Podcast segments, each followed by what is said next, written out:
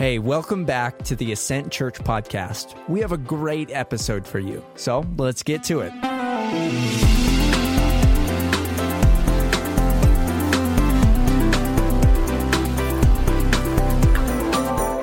All right, so we're continuing our series in Nehemiah. Nehemiah is given the burden to go back and rebuild the wall in Jerusalem. I'm dropping my water already. That's not a good sign. Uh, honestly, I'd expected to go through Nehemiah much faster. Uh, what we're doing in this series is not really looking at Nehemiah for his leadership principles, although you could do that. We're not looking at Nehemiah as kind of a picture for our purpose. You could do that. But what we're doing is we're looking at the book of Nehemiah, and we're looking at what it shows us about who God is. Because I think that's primarily who this book is about. It's not about Nehemiah. It's not about Ezra or Zerubbabel, any of the leaders. It's about how God works through all of his people to to accomplish what he wants to accomplish. And in week one, we saw that God cares for his people. Last week, we saw that God intercedes on behalf of his people.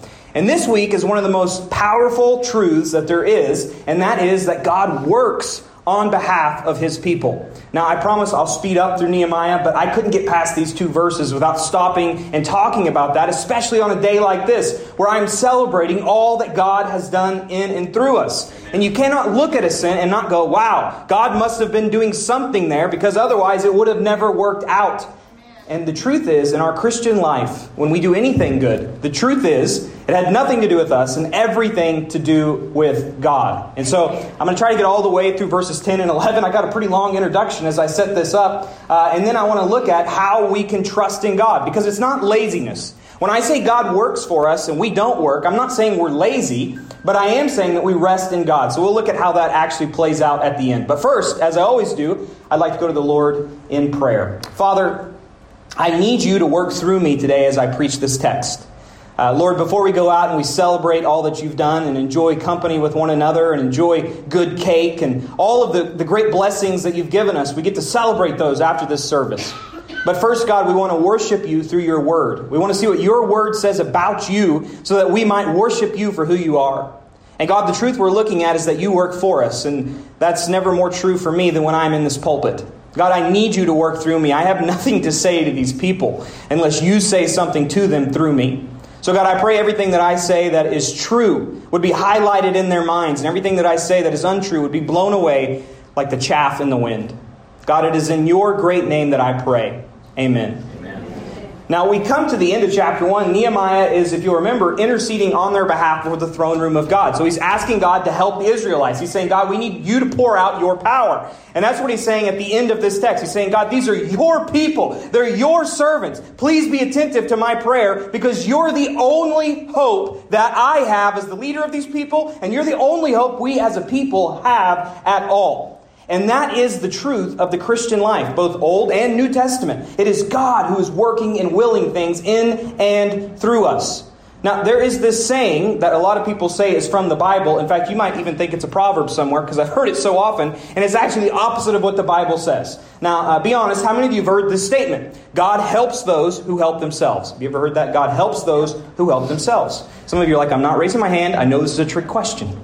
Uh, but that is actually complete rubbish. It is not in the Bible. You cannot read Proverbs and find it. You can't read any other book and find it. In fact, if you look throughout all of the Old and the New Testament, you'll come up with the exact opposite message. You find all these people in the Bible who we call heroes of the faith, and they're all knuckleheads. They all do everything they can to mess up God's plan, and we see God being faithful in spite of it. We see God working on behalf of his people to get the things accomplished that need to be accomplished. In fact, it's the complete opposite of the gospel that I preach to you every week. The good news I preach to you is that you were helpless and Jesus came to help you. It's not you did a little bit for your salvation, but Jesus did, you know, what, what you needed to make up the rest. No, Jesus came and he did everything on your behalf. Uh, I think this plays out uh, as an error in Christians' mind most frequently when I ask a question uh, about Judgment Day. Uh, I don't usually ask it this way because I think it's kind of confusing. Uh, but if I were to ask you the question, who's in heaven and who is in hell? I would imagine that a lot of people would say, well, those in hell are those who are bad, and those who are in heaven are those who lived a pretty much good life. Or you might say, they lived as good as they could. You know, they did twenty percent of the good, and, and Jesus comes and he says, okay, I'll make up the difference. I'll give you the eighty percent of the rest. But that's not the gospel at all. I need you to understand something. If heaven was based on our goodness, if being with God for all of eternity was based on our goodness, all of us would be damned to hell for all eternity. There's not a single one of us, the Bible says, who has done good. Isaiah sixty-four says, my best acts, my righteous acts, are like polluted garments before the God of this universe. The gospel is no, God came in flesh. The second member of the Trinity stepped out of heaven and did everything for you. He lived the life you could not live, and he paid the penalty you were supposed to pay so that you could share in the blessings that were only rightfully his. This is the gospel. And you say, okay, Blake, but in our Christian life, then that is where I must put forth all of my effort to make it work. You know, yeah, he saves me for all eternity, but then I've got to work to make this thing work out. You know, I've got to do all the right things. And I would say there again, it is actually God working in and through you. You need God's help to do anything that is good and godly in this world. Now, you might say, okay, Pastor, you know, you need to prove your work to me. I don't think you went to seminary. In fact, I know you didn't. So how do I know that what you're saying is right? Because as I read Nehemiah chapter one, verse ten and eleven, it says the word servant several times. It says, I am God's servant. And you know what servants do, Pastor Blake? They work. They work. And I would say, you got me a little bit. But in fact, when the Bible calls us servants of God, it's actually not like being the servant of anything else in this world. Because when we serve God, he is actually serving us in it.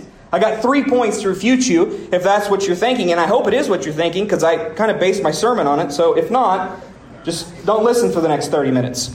Uh, number one, when we serve God, it is like a boomerang of blessings. In other words, when I do what God has called me to do, when I sacrifice for God and I serve God, it's like I throw a boomerang trying to bless God and God sends it right back tenfold. Uh, there's a beautiful picture of this in the Gospel of Mark, Mark chapter ten. I don't have time to get into the whole context of it. But uh, Peter, verse twenty-eight says this. It says, Peter began to tell him, him being Jesus, look, we have left everything and followed you. Look, Jesus, we gave up everything to follow you. Aren't we such good servants of you? And Jesus' response is like, Peter, you don't get it. Verse twenty-nine, it says, truly, I tell you, Jesus said, there is no one who has left house or brothers or sisters or mother or father or children or fields for my sake and for the sake of the gospel who will not receive a hundred times more. Now at this time, houses, brothers, sisters, mothers, children, and fields with persecutions and eternal life in the age to come. But many who are first will be last and the last will be first. He says, Peter, you don't get it. Everything you've given up for me, I give back to you a hundred times. You cannot outbless God. Uh, this is what makes God unique from any other thing that we might try to serve in this life, whether it be a political leader or an ideology or an idol that we find comfort in. No, because all of those things need stuff from us. Only King Jesus is the king who has everything. And because he has everything, we can't give him anything. And because we can't give him anything, he gives us everything. Uh, it, it's kind of like this, irregardless of your politics, uh, because really that's not the point of what I'm saying. There's a lot of talk about the student loan repayment, which my wife's in college. Uh, so it's like, you know, cool, you know, they're repaying the loans. But what I hear people saying uh, is, you know, look, the government is paying off our student loans up to ten thousand dollars. And what I want to stop people and say is actually the government has nothing to give you. The government by itself is just the government. You know where the government gets their money? From taking everything that is given. And that's not just the government. That's me too. If I give something to you, it's because I took it from somebody else. I had to earn it. I had to get it somehow so that I could give it to you. So whenever somebody is giving something to you in this world, it's because they've taken it from somebody else. There's no free lunch to speak of. But with Jesus, there is nothing that he needs. So he can give to me, and he can give to you, and he can give to the whole world, and he can do it without having to take from anything because he is all that he needs. All of it is already King Jesus's. So when he gives to us, it is out of his overflow of blessing, meaning we cannot give him something that will not come back to us. That is good news. That is vastly different from serving anything else in this world. Number two, serving Jesus is different because he serves through us. We can't do anything separated from him. John chapter fifteen, Jesus talks about how the Christian life works. He said, you must abide in me to bear fruit. So for, for you to bear fruit, you must abide in Jesus. In other words, you have to stay connected to Jesus. If you cut a branch off of a tree, guess what happens to that branch? It dies. You know, any good thing that Ascent Church does, any good sermon that I preach, will come out of the overflow of abiding in King Jesus. Anything that is lasting in this world comes from King Jesus working in and through me. Philippians chapter two, the Apostle Paul talks about this. He says, work out your salvation in fear and trembling. You say, ha, got you, Pastor Blake. It says for me to work. And then the very next verse, you know what Paul says? He says, for it is God who is willing and working in you. God is the one who is working. Even when we serve him, we're serving him based upon God serving us. And then finally, number three is he serves through us because he loves us. See, God does not need Nehemiah to do what he's about to do. Nehemiah is about to go before the king and intercede on behalf of God's people and try to change the king's mind so that they can rebuild the wall. Does God need Nehemiah to do that? No. You know how I know? Because earlier in this story in Ezra chapter one, it starts with the king's spirit being changed. King Cyrus's spirit was roused to help the Israelites. And there is no human intercession involved. It was just God doing it. And now in Nehemiah, we have God using Nehemiah. Why would God use Nehemiah? Was it because Nehemiah was so great and God needed him? No, it was because God loved Nehemiah. He wants to work in and through his people. In fact, we see this all the way at the beginning of the Bible, before sin messed everything up. Adam and Eve were in the garden, and we tend to think work is a part of the curse, but it's not. They were working before the curse entered the world. Why? Because God has always wanted to work in and through his children. He desires to work with us. You know, does God need Ascent Church in Northwest Oklahoma to do all that he wants to do? No. If we cease to exist tomorrow, guess what? God's will will still be done. But praise God that he wants to work through us. Amen. You can kind of think of it this way. It's like uh, if, if you've ever, and I'm sure you have, you've invited a kid to help you with something. If you're a father or a mother, you know, you're changing a tire uh, and you invite your four-year-old son to help you change the tire. True or false, inviting the four-year-old does not speed up changing the tire. Slows everything down. Uh, or, or maybe maybe in the kitchen, you know, you invite a kid to help you cook a meal. True or false, the meal's going to take longer to cook and it's going to be a bigger mess, right? So why would we invite the child to do it? Because of love. It's not about efficiency. If we were only worried about efficiency, we would change every tire by ourselves and bake every cake by ourselves. But we don't. You know why? Because we love the child. We invite them to help because we want relationship with them. This is our Heavenly Father. Blake Farley is not up here preaching because I am so great and God's like, oh, I hope Blake helps me. No. You know me for five minutes. You know that's not true. You didn't have to laugh so hard, Tim. It is God who wants to work through me because he loves me, because he's my Heavenly Father, and the same is true for you. So why do we keep working as Ascent Church in Northwest Oklahoma? It's not because God needs us. In fact, we probably slow God down. If God wanted to, to radically change Northwest Oklahoma and make it look like heaven tomorrow, he could. But he doesn't. You know why? Because he wants to work in and through us. See, so when it calls us servants in the Bible, it is vastly different from serving something else. Now, I want to move into the text because I think it gives us uh, what this looks like in practice. Because what I, I want to be very careful of is, is I'm not saying that this means that we as Christians are lazy. You cannot read the Bible and get that picture either. We're not lazy. There is effort on our behalf, on our behalf, but it's just not working on our own self-sufficiency to get things accomplished. Our work, and this sounds like a contradiction, but our work as Christians is to work to stay weak. We have to stay weak and reliant on God. But there's a problem. The more God helps us, the more we can be tempted to grow arrogant and trust in ourselves. One of the scariest uh, stories in the Bible for me comes from Second Chronicles chapter twenty-six. Second Chronicles chapter twenty-six.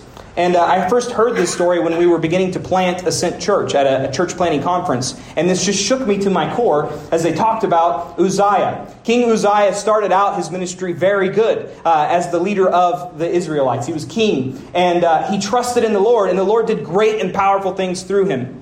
But then at the end of King Uzziah's story, there is something that is incredibly scary, something that we should all take note of. Second Chronicles twenty-six, verse fifteen. He, being Uzziah, made skillfully designed devices in Jerusalem to shoot arrows and catapult large stones for use on the towers and on the corners. In other words, he invented weapons. And this is at the end. You can read it yourself. A long list of accomplishments that Uzziah had. It says, so his fame spread even to distant places, for he was wondrously helped. That's what I want, don't you? I want Ascent to be wondrously helped. And that's what Uzziah was. He was wondrously helped until he became strong. But when he became strong, he grew arrogant, and it led to his own destruction. He acted faithfully, unfaithfully against the Lord his God by going into the Lord's sanctuary to burn incense on the altar. And the pastor who was preaching this message to this group of church planners, he said, I want you to fill your name in that. Blake was marvelously helped until he became strong and he grew arrogant and he acted unfaithfully to the Lord. You can fill in your own name. We can fill in the name of Ascent. Ascent was marvelously helped. And we've done so many great things for the community. I'm so proud to be a part of this church family. And I'm so excited about the future. But we have to be careful, friends. Because if we grow strong in ourselves, we will grow arrogant. And God will remove his power from us. We act unfaithfully towards the Lord. This should humble all of us. We have to work to stay weak. So how do we stay weak before the Lord? Well, I'm glad you asked. I love when you guys keep asking questions that are next in my notes. Because we go back to Nehemiah chapter one and we see how Nehemiah stays weak before the Lord, seeking the Lord's help. Nehemiah chapter one, verse ten and eleven. It says, these are your people. These are your servants. You redeem them by your great power and strong hand. The first thing is we remember what God has already done for us through the gospel of Jesus. See, whenever the Old Testament wants to talk back about God's amazing power for the people, they always go back to the Exodus, which was when God redeemed his people from slavery in Egypt. And they had all this miraculous stuff happen. Namely, the Red Sea was split for them. So Nehemiah is saying, God, do you remember what you did for us? Do you remember when we were weak? We were slaves and you helped us escape Egypt. But then Pharaoh changed his mind and he chased us down. He had mighty men and armies and we thought we were going to be destroyed. And we came right up to the Red Sea and we were trapped. There was a body of water and there was an army much bigger than us coming. And then you, God, split the sea so we could walk through it. God, we need that same power right now to do what we are called to do. As Christians, though, we do not look back to the Exodus. We can, and that's great. We ought to. Same Yahweh that did that does things for us. But what we look back to is the new Exodus. Jesus Christ led us out, out of captivity of our slavery. He did it in an equally miraculous way. In fact, more miraculous. That the God of this universe stepped out of heaven, took on flesh, and walked amongst us. Miracle! That alone should blow our minds. I'm afraid we hear it so often in church that it doesn't blow our minds just quite enough. But God himself took on flesh and walked amongst us and died the death we deserve to die. And then the miraculous of, miracu- of miracles is that he rose from the dead. You cannot find Jesus' body because he is not there. And then he ascended to the right hand of the Father on the throne. And as a Christian, when I am trying to remember how great God is and how much I need him, if I look back on that gospel message, it is impossible for me not to be humbled. You know, it, it'd be, it's as ridiculous as somebody getting on an airplane. And then when the plane lands, and you know how sometimes it's kind of a scary flight, you get turbulence, if you've ever flown. Sometimes they clap for the pilot when the, when the plane touches down. It's like, oh, yay, we're still alive. Uh, imagine if I was sitting next to you on the plane, and all I was doing was eating my peanuts, taking up way too much space, putting my chair back, annoying everybody around me. And when they begin to clap for the pilot at the end, I stand up and I say, you all are welcome. You guys would say, you did nothing. You just sit there. The pilot is the one who gets the glory, not you. Well, in the same way, when we look at the gospel message of Jesus, we cannot stand up and say, look how great Blake Farley is. No, we got to say, I didn't do anything. I was just along for the ride. It was Jesus who did everything on my behalf. Amen.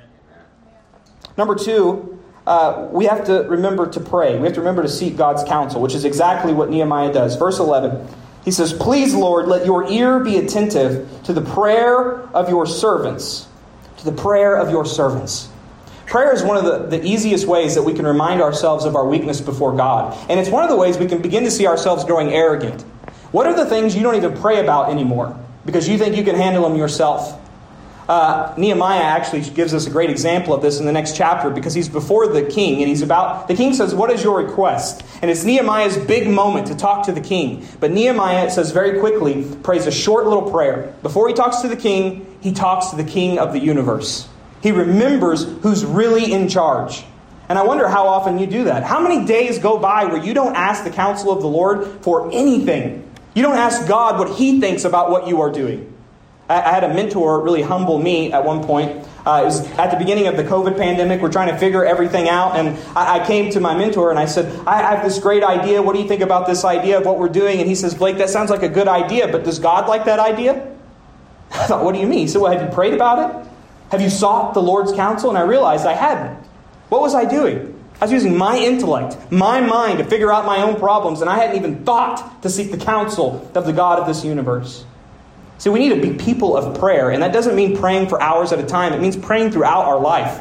Uh, th- just this last week, I went to have uh, lunch or breakfast kind of with Donna Dreyer, and uh, she gave me some stuff for my ancestry. She's been using Ancestry dot com to see uh, where I got messed up somewhere in the family tree. And uh, so she had a whole bunch of papers for me, and I went. She also gave me grape jelly, which was phenomenal. Has nothing to do with the sermon, but that lady can make grape jelly. Okay, I thought it was Sam Plum jelly this whole week. I don't like Sam Plum jelly, and I thought, this is so good. And she said, it's grape jelly, Blake. So that is why it was so good. Uh, I don't really remember where I'm going with this. I do remember praying before the Lord. So before I went and met with Donna, I knew it wasn't going to be a, a, a big meeting. I wasn't worried about Donna saying, Blake, you're a dumb pastor and we hate what you're doing. I wasn't worried about it at all. But still, before I went in, I stopped in my car a moment and I said, God, would you give me wisdom as I meet with Donna? Would you help me know what to say? And I think that's what God wants us to do. And I, that's an example of me doing good. I don't do this as good as I should. In that moment I did, but I normally don't.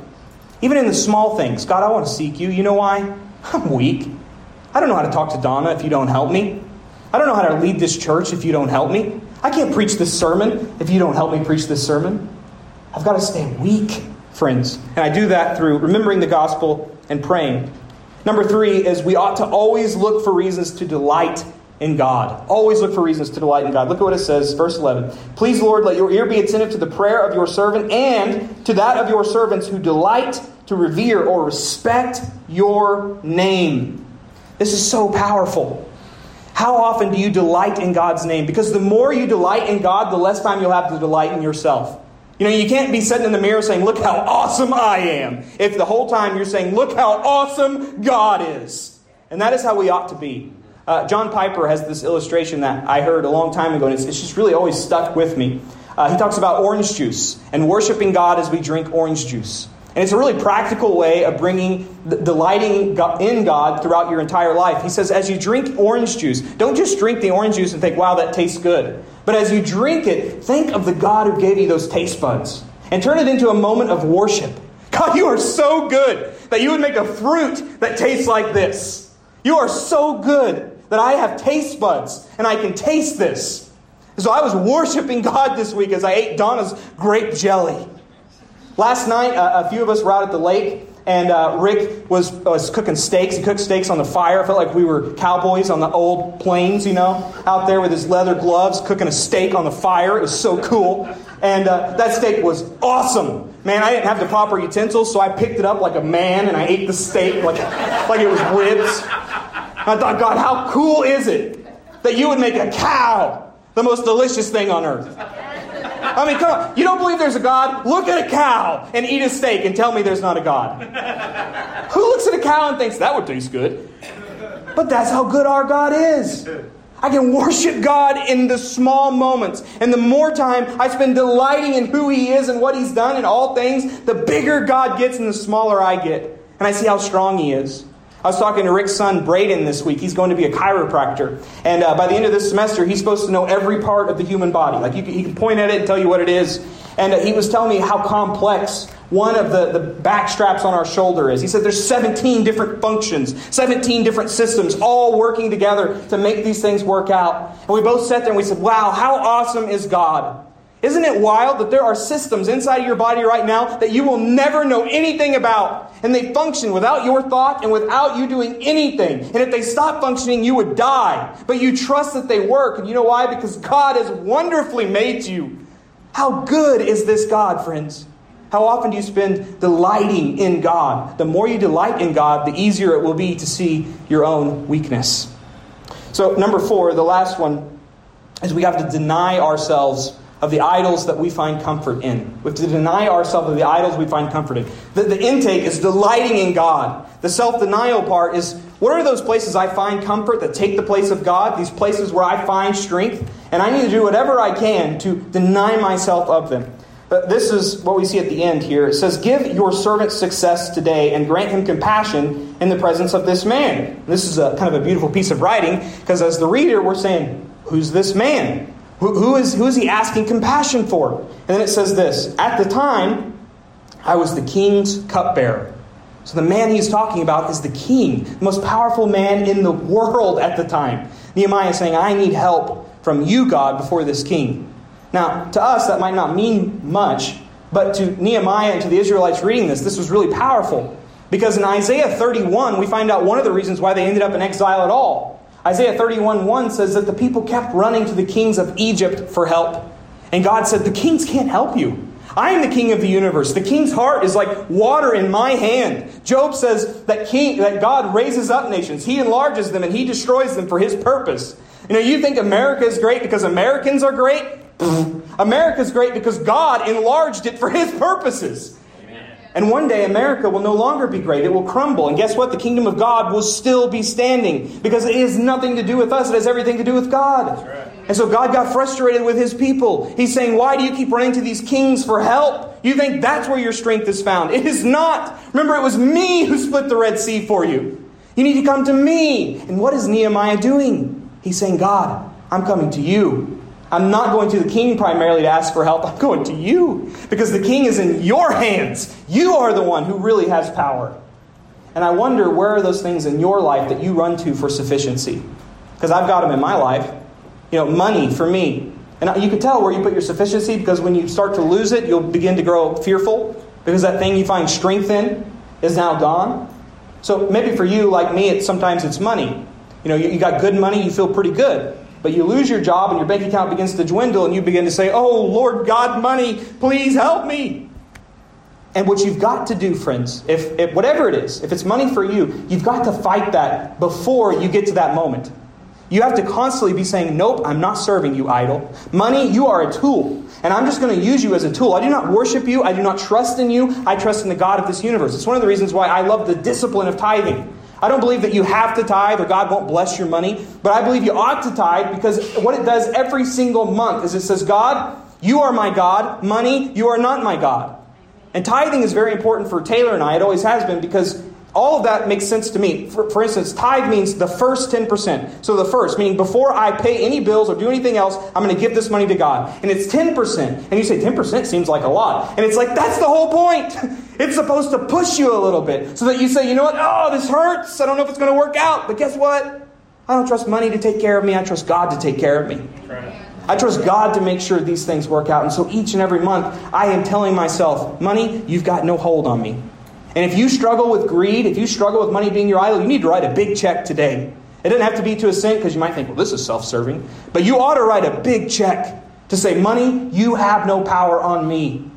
Or another place that I find sufficiency that maybe you do as well is, is work. I, I love to work. I love my job. And what's kind of crazy about my job is I can almost make it religious. You know, like I'm, well, I'm working on my sermon and, and that's God's work. And I can use that as an excuse to work seven days a week, ten, ten hours a day. And really, I'm not trusting in God. What am I doing? I'm trusting in my own strength. So one of the habits that I did really well at for a while, but this week, Pastor Blake was convicted uh, that I haven't done well, is, is the habit of taking a Sabbath, which is taking a whole day and saying, I'm not going to work. I'm going to trust God can do more with six days than I can do with seven days. But you see, what begins to happen is I begin to compromise. You know, here's one thing I need to do. Here's another thing I need to do. And before you know it, my uh, Saturday that was supposed to be for God and Taylor has now become me working again. And I say, I'll just do it this Saturday. And before you know it, I'm doing it all the time. And my sufficiency is not in God working for a cent, but in me working for myself. I need that day to remember that. I had a friend tell me a story about a time where he decided to do a discipline of Sabbath. And uh, by the way, if you try to tithe or you try a discipline of Sabbath, what will inevitably happen is something will go wrong in your money or your time at work, and you will be faced with a decision whether you trust God or you compromise. And uh, that's exactly what happened to my friend. He uh, was working for a big firm, and they had a big client coming in uh, that wanted to meet with him. And this was like two weeks after he decided, I'm going to give Saturday to my family and Sunday to God. And this client said, I got to meet with you. It's an emergency. Uh, I'm flying in. I've already booked my flight. I'll be there on Saturday to meet with you for lunch. And my friend was like, oh, man. He said, I am so sorry that you already booked your flight. Um, but I have said that Saturdays are for my family, so I can't meet with you. How about Monday? Well, the guy throws a big fit. He hangs up. And my friend was worried because this was a huge client, that it might cost him his job, that he wasn't going to meet with him. And uh, so the guy calls him back a few hours later and he says, it wasn't easy, but I made calls to the other people at the meeting and they all agreed that we can do it on Sunday. So for your sake, we'll do it Sunday at noon. And my friend's like, oh man. Because he said, I had to say to him, I had to decide in that moment, am I going to compromise? Or am I going to stand true and say, I trust in God and not my job and not in this client? And so he did. He said, I trust God. And he said this, he said, I have given, I'm so sorry you did all that, but I have given Sunday to God. Well, you know, at that point, the guy threw a fit, hung up, and my friend was really worried he lost his job. But he didn't. In fact, it worked out. They had the meeting on Monday and everybody was fine. But it doesn't always work out that way. He very easily could have lost that thing he was trusting in. And that is the point. You have to be willing to lose those idols because you do not trust in those things. You trust in God and God alone. It's one of the reasons why I, uh, in the summer, give up five weeks of the pulpit, because I love preaching. And if I'm not careful, I begin to think that my preaching is what grows Ascent. I begin to think that it's it's Pastor Blake and what he is doing. And so five weeks every summer, I say, ah, I'm going to let somebody else have the pulpit because I don't want the church built on me. I want the church built upon the power of God. And this summer, we had great preachers preach, and uh, I came back in the pulpit, and it was very humbling because our attendance in the summer, it was like going consistent. The other guy started preaching. It went up a little bit, and it kind of flattened out, and then I came back to the pulpit. Pastor Blake's back. It's about to explode again, and the attendance week over week dropped. It was like God reminding me, Blake, this isn't about you, and that's a good thing. Because if it was about you, the only person there would be your grandmother, Wendy. she, she would support me no matter what. But other than that, it is my power working in and through you and in and through this church. Amen. So Zach, if you guys want to go ahead and, and come back up as we're ready to sing. Uh, I want to end with uh, Second Chronicles sixteen, chapter nine, because I think it is so encouraging for all of us. Uh, Jesus' message is encouraging because you don't have to have it all figured out. Tim Keller says the, the difference between Uh, the religions of this world and Jesus is the religions of this world say you must do, and Jesus says it's already done. Jesus came to help you. Uh, it's why when Jesus was uh, with the sinners and the, the Pharisees came to him and they said, why are you meeting with these people? Jesus says, I have come not for those who are well, but for those who are sick. That should be really good news. I mean, if you have life all figured out and you're self-sufficient, you don't need to come back to Ascent, because this is a place for those of us who do not have it all figured out, who try to trust God but sometimes doubt, who try to follow him but sometimes fall, who try to seek after him, but sometimes we don't even feel like seeking after him. And we, we cry out, God, help me believe. Help me follow you, because I cannot do it on my own. We're not here because we are people who can help ourselves. We are people who are helpless. And we say, if it's not for King Jesus, we have no hope. And that's good news for me, because I don't have to have it all figured out. And God is willing and wanting and waiting to pour out his help for us. Second Chronicles uh, chapter sixteen, verse nine. I got so excited that I forgot flip, to flip my Bible there. I was supposed to flip there while I was saying all that, but I, I just get so pumped up about this. You guys were like, man, there's only two verses. This isn't going to be a very long sermon. Uh, but I get paid, paid by the minute, not by the verse. So, not really. Chapter sixteen, verse nine, it says, for the eyes of the Lord roam throughout the earth to show himself strong for those who are wholeheartedly devoted to him. God is up in heaven looking around the whole earth saying, I got all of this power. Who can I pour it out on? I'm just looking for somebody who says, God, we'll take the help. God, we want to trust in you. Friends, I pray that Ascent is always that place. We would always be the people saying, God, we got both hands up. We're a bunch of knuckleheads. We want your help. And guess what, friends? God will be faithful to give us that help. Let me pray. Father God, thank you, thank you, thank you for all that you have done. Makes me want to weep when I think about the blessings you have given us over the past three years. When I started Ascent with a, a group of people, I think we all had different ideas of what Ascent would look like. And, and I had different ideas of how we would get there than what we are and where, how we've gotten where we are. But God, it is so much better than anything I could have planned. And that's because this is your church, not my church. It's your plans that will be done, not my plans. And God, I pray that we continue to seek after you. Seek after what you have for Ascent. Not what I have or not what any of us as individuals have, but we would seek what you want for us. And that we would be marvelously helped, because we work hard to remain weak. And friends, if you would, with your eyes closed, head bowed, take about twenty seconds and say, Holy Spirit, what are you saying to me and my family through this message?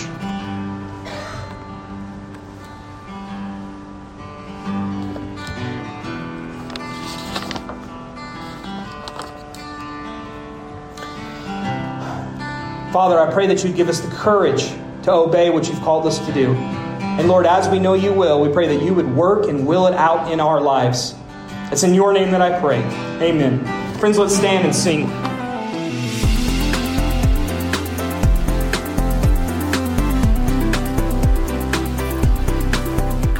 Thanks for tuning in to the Ascent Church podcast. You can check in with us on social media at My Ascent Church. New episodes each week.